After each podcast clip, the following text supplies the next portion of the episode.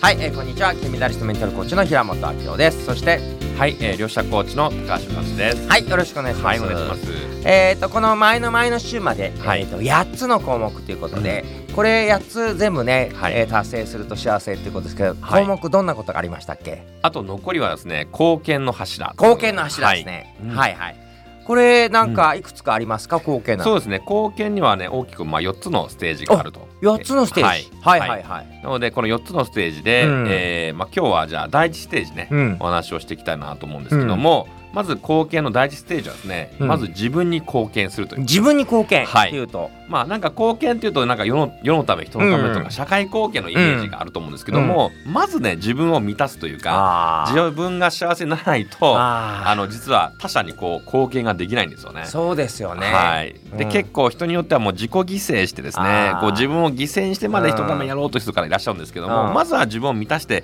幸せになって人が満たされたものがこう溢れ出てってですねうんこう周りにこう還元ができますのでまずは自分の幸せ自分がどういう時幸せかとか自分が、えーすごく豊かな気持ちがうんどんな時かって考えていただいてですね、えー自分を満たしていくことが大事かなと思いますね。まあ、アドラー心理学でも、うんあーたえー人を自分を好きになってそして周りを信頼して誰かの役に立てると幸せとはいいんですけど、うんじゃあ誰かの役に立たなきゃと思いながら自己犠牲しちゃうと、んはい実は不幸というふうに言われてますよね。なるほど、うんそうですよねなのうんでその辺のバランスがねすごく大事だと思いますので、うんまずは自分を満たすこと自分を幸せなのにどうしたらいいか、はいまあ、それをですね書き出していただいてですね、はでそれを実行していただく、はいそうするとより自分がね、えーハッピーになってくるんじゃないかなと思いますね。例えば高橋さんがこんなふうに自分へ貢献するっていうのをバーッと今書き出してくださいって言ったらどういうのが上がりますか、もう私だったらもううん好きな、なんかもう本当に家に帰ってなんかドラマを見たりとかですね、うんはいもうアニメを見たりとか、なんか自分のドラえもんとかドラえもんとかまあ、自分の好きな、えーものをまずやるとかですね、うんはいあとは自分のやっぱり